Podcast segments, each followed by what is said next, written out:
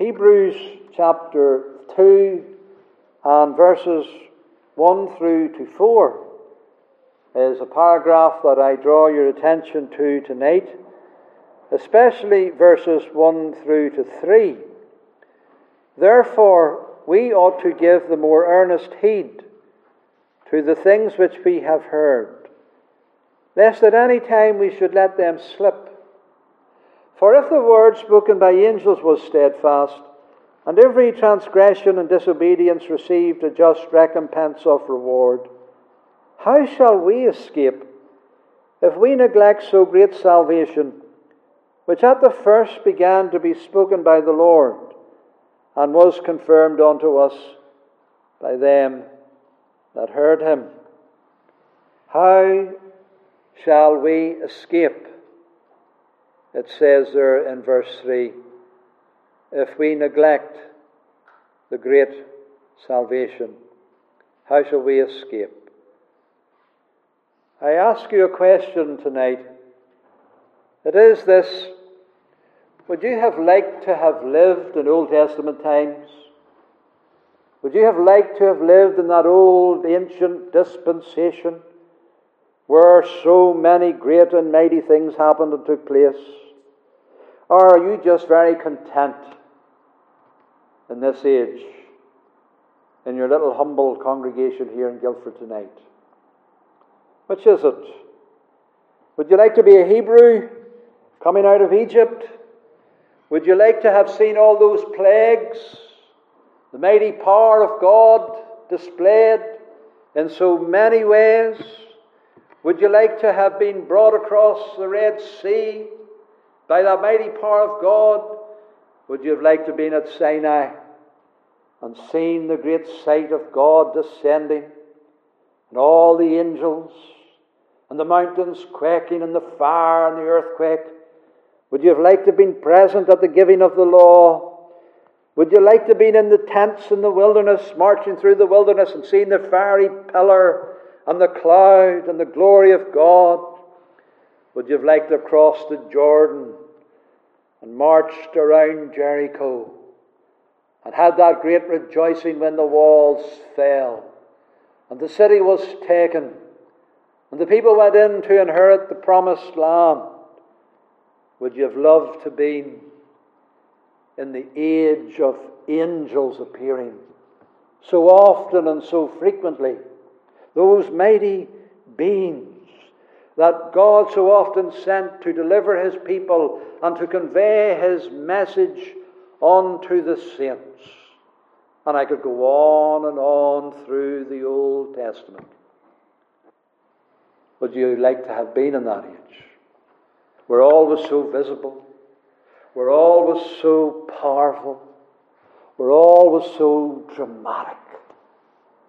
The age of angels. It was awesome.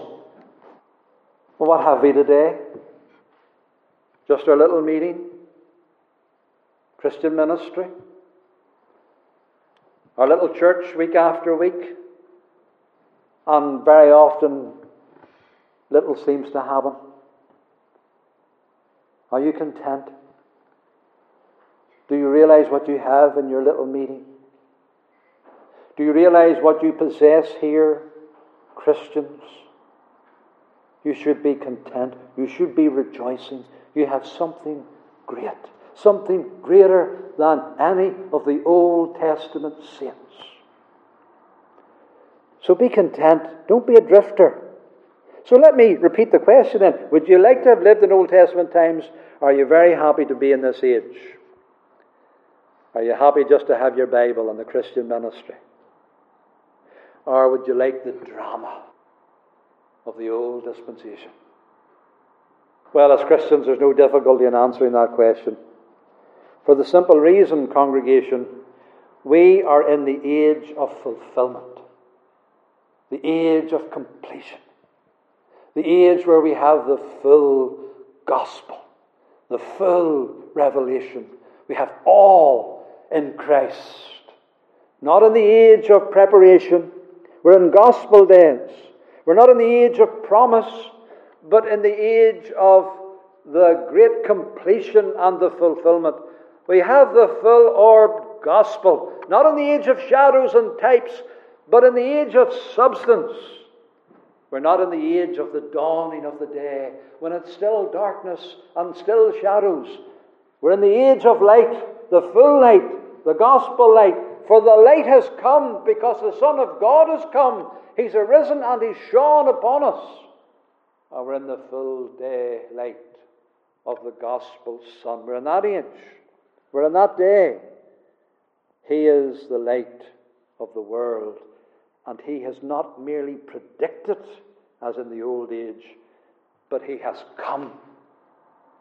And at the right hand of God the Father he sits and he shines upon us. That's the age we're in. And that's far better. Far better. As the Lord Jesus Christ said, whenever he came with the kingdom at his incarnation and first advent, Blessed are your eyes for they see, and your ears, for they hear.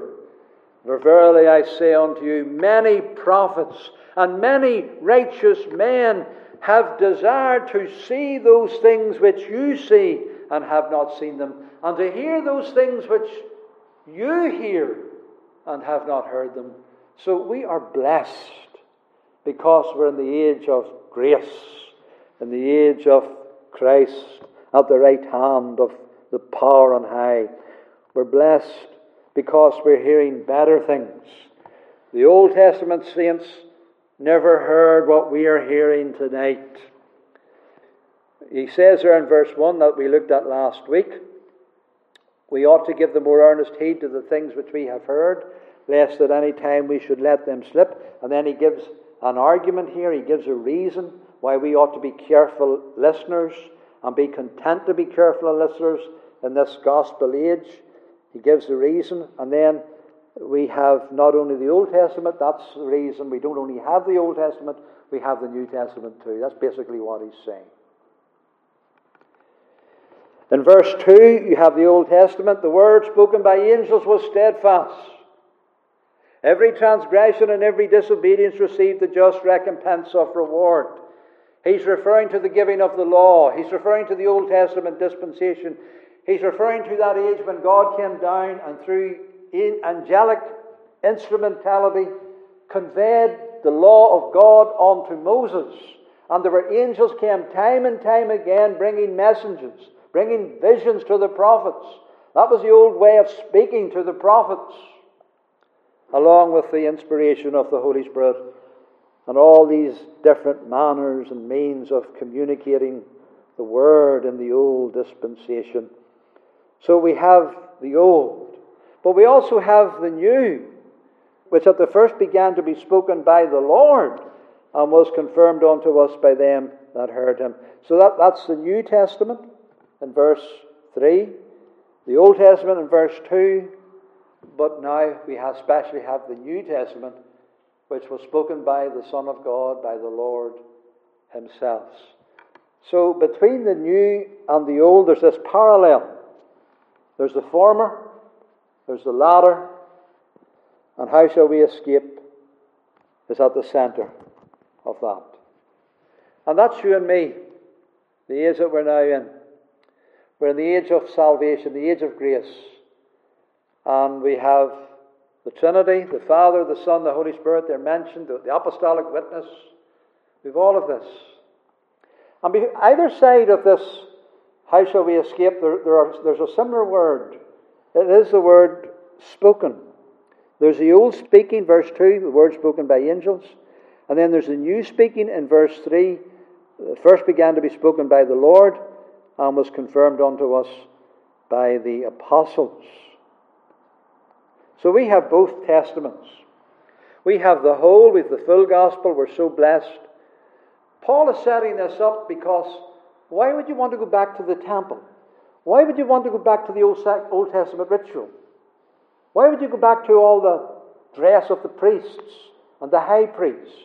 Why would you want to go back to the incense and all of that? Why would you want to drift from the simplicity of the gospel? Why would you be dis- discontent with your little New Testament congregation? Why would you want to go back to all of the drama Because now you're in Christ. You have the Son of God. You're complete. You're not in the, the old. You're not in the wilderness. You're not in Israel. You're not in the temple. You're in Christ. You're in the age of completion. You're in the Savior. You have it all. And therefore, you ought to give every week earnest heed to the gospel ministry that you have and to rejoice in Jesus Christ and to be content and not forsake the assembling of yourselves together as the manner of some is. This is what he's trying to set across. Don't neglect the gospel. Don't be discontent with it. Don't drift from it as if it's something insignificant and trivial. Don't have this urge in you to go back to the old and its drama. Just keep on believing in Christ. You have the Son of God, you need nothing more. Now, in this portion, verses 1 to 4, it's very like the verses 1 to 4 in the first chapter. There's a parallel there. And this parallel is constant throughout Hebrews. The parallel between the old and the new, between the former and the latter. And the new is always better. In fact, that's one of the apostles' favorite words better. He's always using that word time and time again. He's already used it in chapter 1, verse 4. Christ better than angels.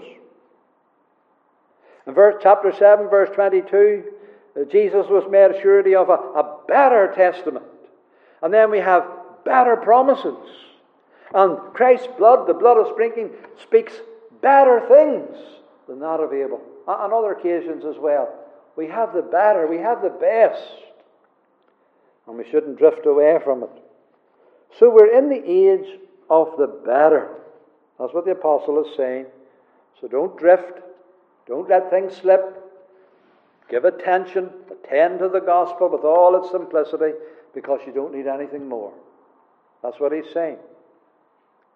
So we have the full orb gospel of Jesus Christ. And people despise that. The Old Testament, the New Testament, we have a table here, we have a baptismal font, we have, you know, psalms and hymns and spiritual songs. Nothing dramatic. Where's the drama and all of that? It doesn't have the drama of the old. It doesn't have the glorious temple. It doesn't have the trumpets and the cornets and the cymbals and, and the incense. It doesn't have the angels and the cherubim. It doesn't have those grand dresses of the high priest and the bells tingling. It doesn't have any of that drama. It doesn't have the smells. It doesn't have the colors. It doesn't have the noises. We just have a table and a Bible. But don't be discontent because we're in the age of the better. And don't let that simplicity confound you. You're in Christ. The Son of God has come. It's all been fulfilled. You're in the last days. There's nothing more to be given to us until Christ comes and we enter into the full blessing of the grace of God. So we're in the last days, brethren and sisters. In the eschatos. That's what the apostle is saying here.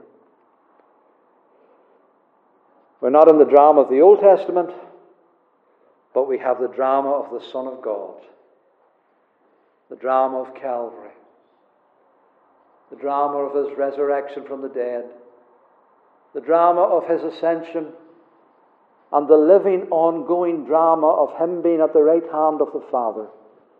And we have full access into that presence. That's our drama.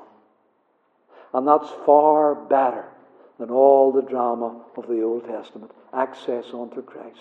Let us come boldly onto the throne of grace.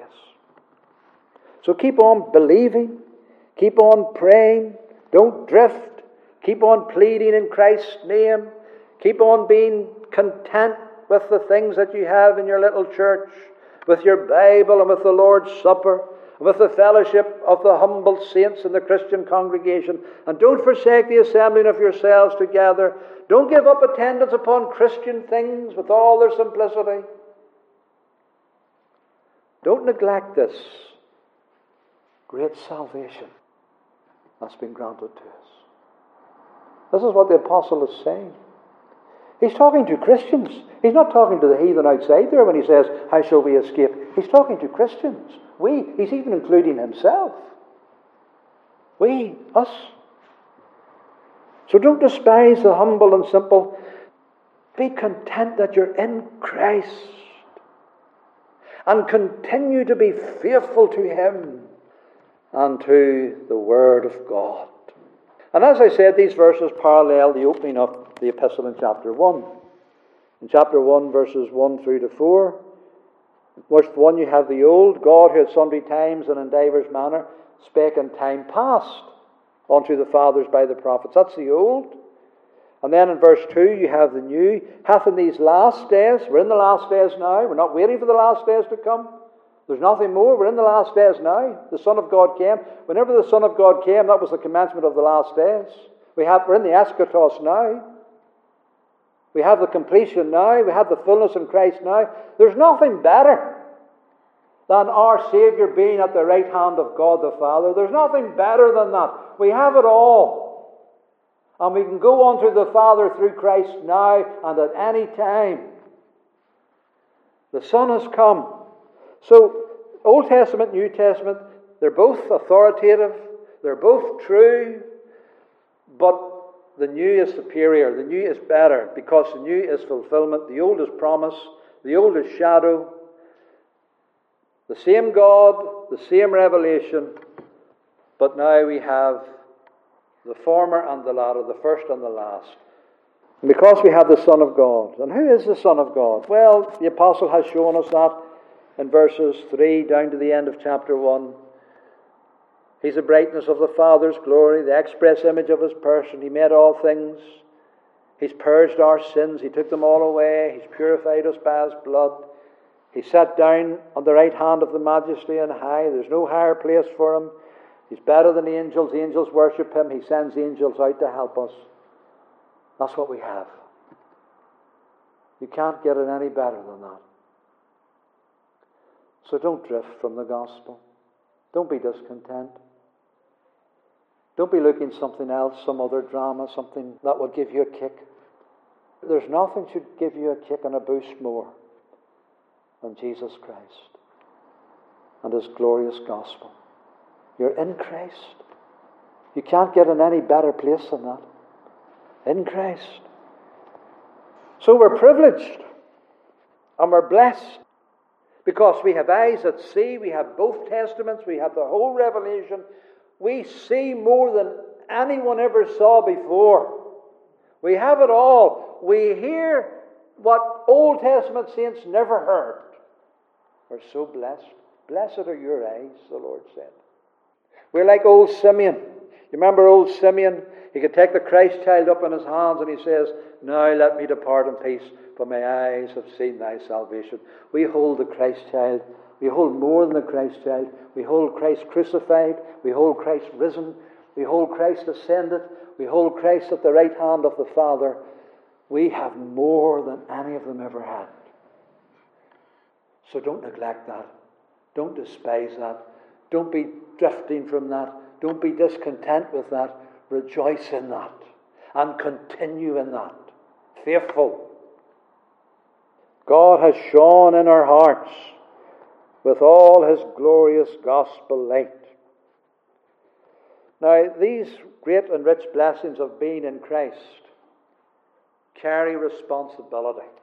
That's the thing. And that's what the apostle is reminding us of in our text. We, we can't let these things slip. Because we have something that gives us a greater responsibility even than the Old Testament saints. We have something more, therefore, we have a greater responsibility, even a greater accountability, because we have so much more, so much more light. And that's why he says, if in the old dispensation the word spoken by angels was steadfast, every sin, every transgression received a just recompense of reward, how shall we escape who've heard the Lord speaking to us, who have been giving the apostolic witness and the full gospel? How shall we escape? If they didn't escape in the old, how are we going to escape in the new? If we have the same sins, the same idolatry, the same iniquity, the same drifting from God, how are we going to escape? This is what the apostle is saying. You see, in the old age, those who trespassed against the old, who sinned against the old, they didn't escape retribution. In the age of angels, if the people of God transgressed, they didn't escape. They didn't escape. And that's all throughout the Old Testament. Everywhere you, you read it in the Old Testament, God gave them the law and His Word, and if they turned from it, they were chastened, they were judged. And often they did turn from the Word, often they did neglect it. They turned away from the speaking God, and they didn't escape. I think perhaps the apostle may even have Hosea 8 in mind when he says, this passage, Hosea 8, I have written to him the good things of my law, but they were counted as a strange thing. They didn't love God's word. They didn't attend to it the way that they ought. They despised it. It was foreign to them. They didn't want to know it. Uh, the response to the old oftentimes was not good by the people of God. They hated instruction, they cast God's word behind their back. Nehemiah reminds us that the Lord, He came down on Sinai, He spake from heaven, He gave them judgments and true laws and good statutes. He made known unto them the holy Sabbath, He commanded them precepts, statutes, and laws by the hand of Moses. Nevertheless, they were disobedient, and they rebelled against thee. They cast thy law behind their backs, and slew thy prophets which testified against them, to turn them to thee. And they wrought great provocations against God. And God chastened them. They didn't escape. They didn't escape.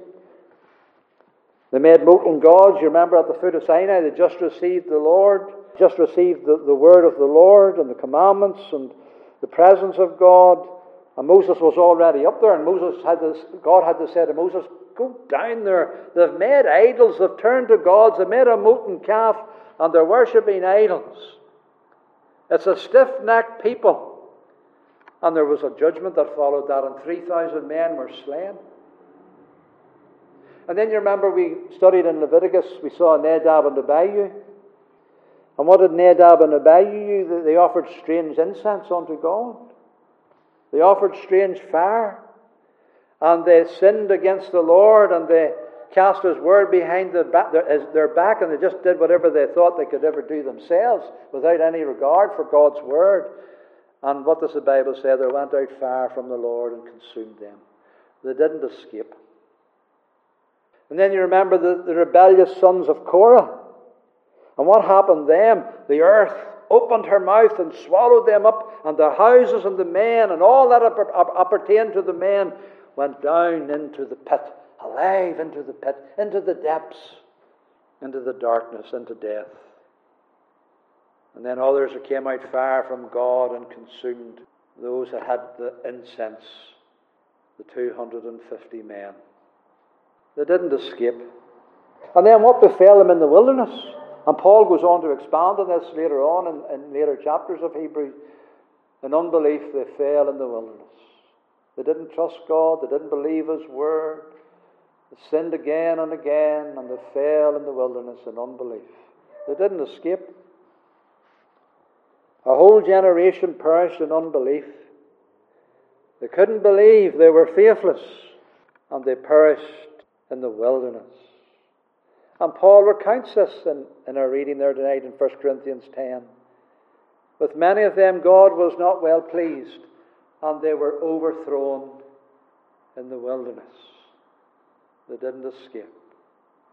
And whenever they were in the land and settled within the land, was it any different? No. They, their hearts turned against God. They, they turned to idols. We have the testimony again and again. They turned to idols. And God delivered them over to their enemies. And then they repented, and God raised them up judges. But it's the same story. They, they rebelled, they turned from God, and they didn't escape. He sent the Moabites, he sent the enemies at different times, the Philistines. They didn't escape. You remember Uzzah? God doesn't want us to forget Uzzah. What did he do? He put forth his hand to touch the ark of God. Thought he could help things. When he touched the ark of God, whenever it looked like it was going to fall, and the Lord smote him. He didn't escape. That's just in the old dispensation. And on and on we could go. And Israel rebelled again and had idols, and the Assyrians came and took away the northern kingdom, and then to the southern kingdom, Babylon came and took away all the people of God into exile. They didn't escape. Now you see what the apostle is saying. Every transgression in that age of angels received a just retribution. How shall we escape if we don't give the attention that the gospel deserves? Which was spoken by the Lord Jesus, which was confirmed by the apostolic witness, and by God Himself through the Holy Spirit, giving the great miracles that were wrought to confirm the gospel. How shall we escape if we neglect that? That revelation of the Son of God. We who are in the eschatos, we who are in the last days, we who are in the age of fulfillment, we who are in the age of the light of the gospel, we who are in the age when our king, our king priest, is at the right hand of the Father, we who have full entrance into the presence of God, how shall we escape if we have the same attitude, the same unbelief, the same rebellion, the same stubbornness, the same murmuring as those Old Testament saints. This is what the apostle is saying. How shall we escape? He's speaking to the Christian church. We who have heaven opened, we who have the great salvation, how shall we escape? Is our unbelief and neglect and our sinning less than the old people of God in the Old Testament? Or is it greater? Surely it's greater. Because it's greater light. And this is what the apostle is saying. Sinning against the gospel is even greater than sinning against the law. And the apostle is repeating this again and again throughout his epistle. Let us fear, he says. Does this mean that true Christians can go to hell? No, it doesn't mean that. But it does mean that false professors can. It means that. It does mean that unbelievers can. It does mean that those who reject and abandon Jesus Christ and turn away from the gospel, it means that they can. True Christians will keep on repenting. True Christians will keep on believing and trusting in Christ. And it does mean that true believers, even true believers, even the true church, will be chastened if they are faithless. They'll not escape chastening. The Lord can't let us escape, brethren and sisters. Because judgment comes to God's house. In fact, doesn't the Bible say it begins there? It has to begin there. Because we have God in, the midst of us. We have access into the presence of God. We are around the throne of God. And when God, the righteous judge, begins to judge, he begins to judge around those who are nearest to him. So it does begin at the house of God. It's real, chastening. Read those letters to the seven churches, and it's all made clear. I'll take away your candlestick. There's none escape. The Lord doesn't let any escape if they neglect the great salvation. If they don't give it the attention that it deserves and ought to have. How shall we escape? Are we not deserving of punishment even more if we sin against the gospel? Indeed, we are. But as Christians, We must continue faithful in Christ. We must continue in Christ. We must abide in Christ. We must keep on believing in Christ. We must cling to Christ. We must hope in Christ. We must not allow ourselves to drift from Christ. So let us keep on believing. This is what the apostle is saying. Keep on confessing our sins. Keep on repenting of our sins. Keep on coming to the Father through Jesus Christ. Keep on coming to the throne of grace. Keep on coming to the blood of sprinkling that speaks better things than Abel. Keep on availing ourselves of this once for all sacrifice of Christ. Keep on using our priests.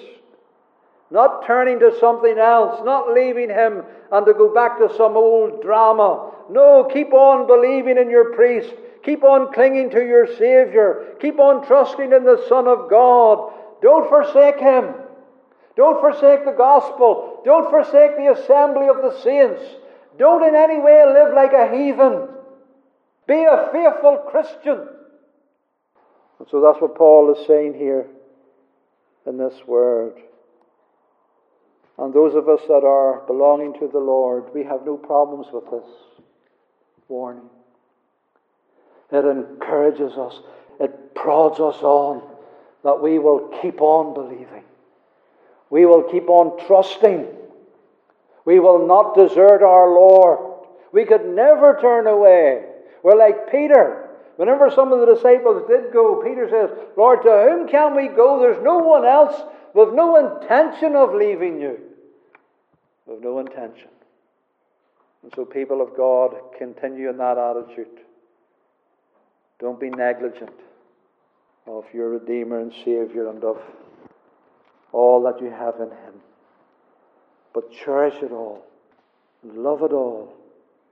Love your Christian ministry and love your Christian church and love your brethren and sisters and love your Lord's table, the Lord's Supper, and love the baptismal font that you have. With all its simplicity, love it all and show yourselves faithful to Jesus Christ.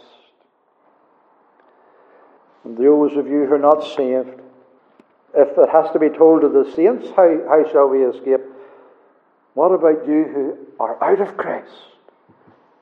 Who have no hope, no refuge, who, who never go to the throne of grace, who don't know what it is to use the high priest at all, who have no blood of sprinkling to approach unto, who have no washing and purifying in his cross work. How shall you escape? You won't. And your judgment will not just be the chastening of children, it'll be the scourging and the damnation of sinners. And so you need to come to Jesus Christ and not any longer reject this great gospel, but embrace it and receive that blessed Son of God the Saviour and Lord Jesus Christ.